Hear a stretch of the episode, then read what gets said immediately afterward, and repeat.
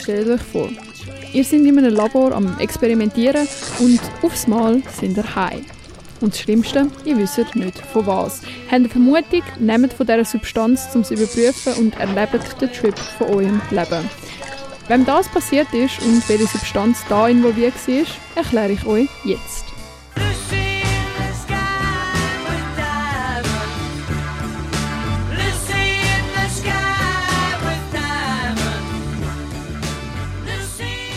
Albert Hoffmann. So heißt der Mann, der das LSD oder auch Lyserg-Säure-Diethylamid in den 40er Jahren entdeckt hat. Das, weil er eigentlich einen Kreislaufstimulant hat entwickeln was so dann leider nicht funktioniert hat. Und beim Arbeiten mit dem LSD hat er eine halluzinogene Wirkung bemerkt. Hat dann, um es überprüfen, die zehnfache normalerweise wirksame Dosis von LSD eingenommen.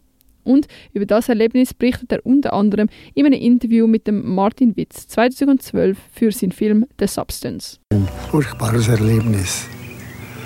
Also furchtbar, äh, weil ich das Gefühl hatte, ich sei schon in einer anderen Welt und ich wusste, ich habe eine junge Familie und jetzt musst du gehen und bist schon weg.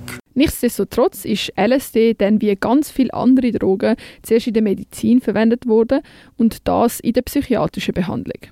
Man hat die Patienten durch einen LSD-induzierten Trip angstfreier machen.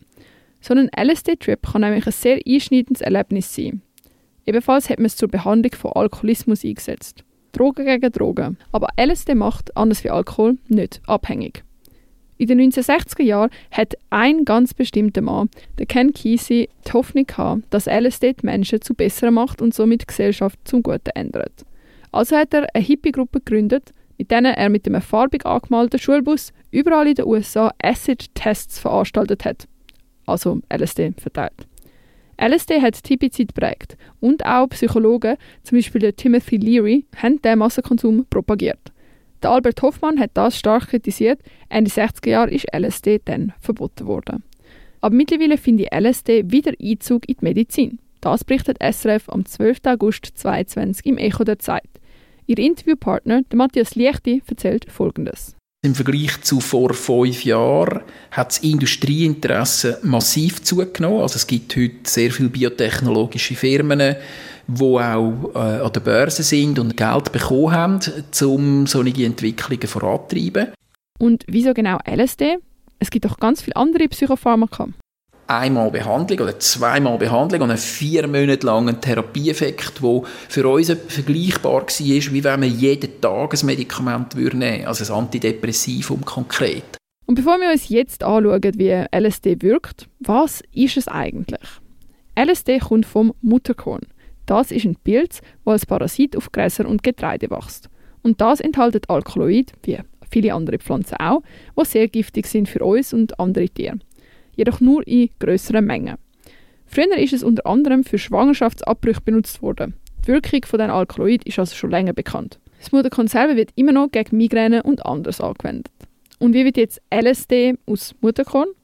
Das LS kommt schon vom Mutterkorn selber, die Lysergsäure.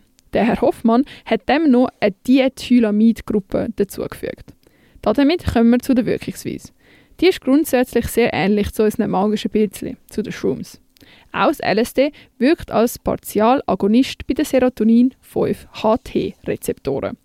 Es wirkt also recht ähnlich, aber Shrooms sind weniger stark und die Wirkung hebt auch etwas weniger lang an. Die Natur kann eben doch nicht alles besser wie das Labor.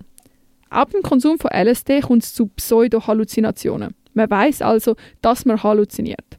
In einer Sendung von Planet Wissen vom 23.05.2022 namens Gesundheitsrisiko LSD beschreibt es ein Konsument, der einen angenehmen Trip hatte, so.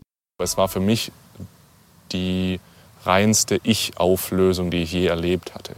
Die reinste Einheitserfahrung mit dem Universum. Ja, das klingt jetzt schon so ein bisschen spirituell, sage ich jetzt mal. Und wenn du dann wieder in dieses Ich zurückkommst, dann hast du so dieses Gefühl von, ah, so schlimm ist es ja gar nicht. Aber auch LSD hat seine Schattenseite. Nicht umsonst heisst dem Hoffmann sein Buch über seine Entdeckung LSD mein Sorgenkind. Die Risiken belaufen sich da mehr auf die Psyche wie auf den Körper. LSD kann ebenfalls einen Horrortrip auslösen oder eine Psychose. Genauso wie es bereits erklärte HPPD. Mehrere Studien von einem britischen Neuropsychopharmakologen sehen LSD als die, die Psyche am meisten gefährdende Droge an. Abhängig macht es aber nicht.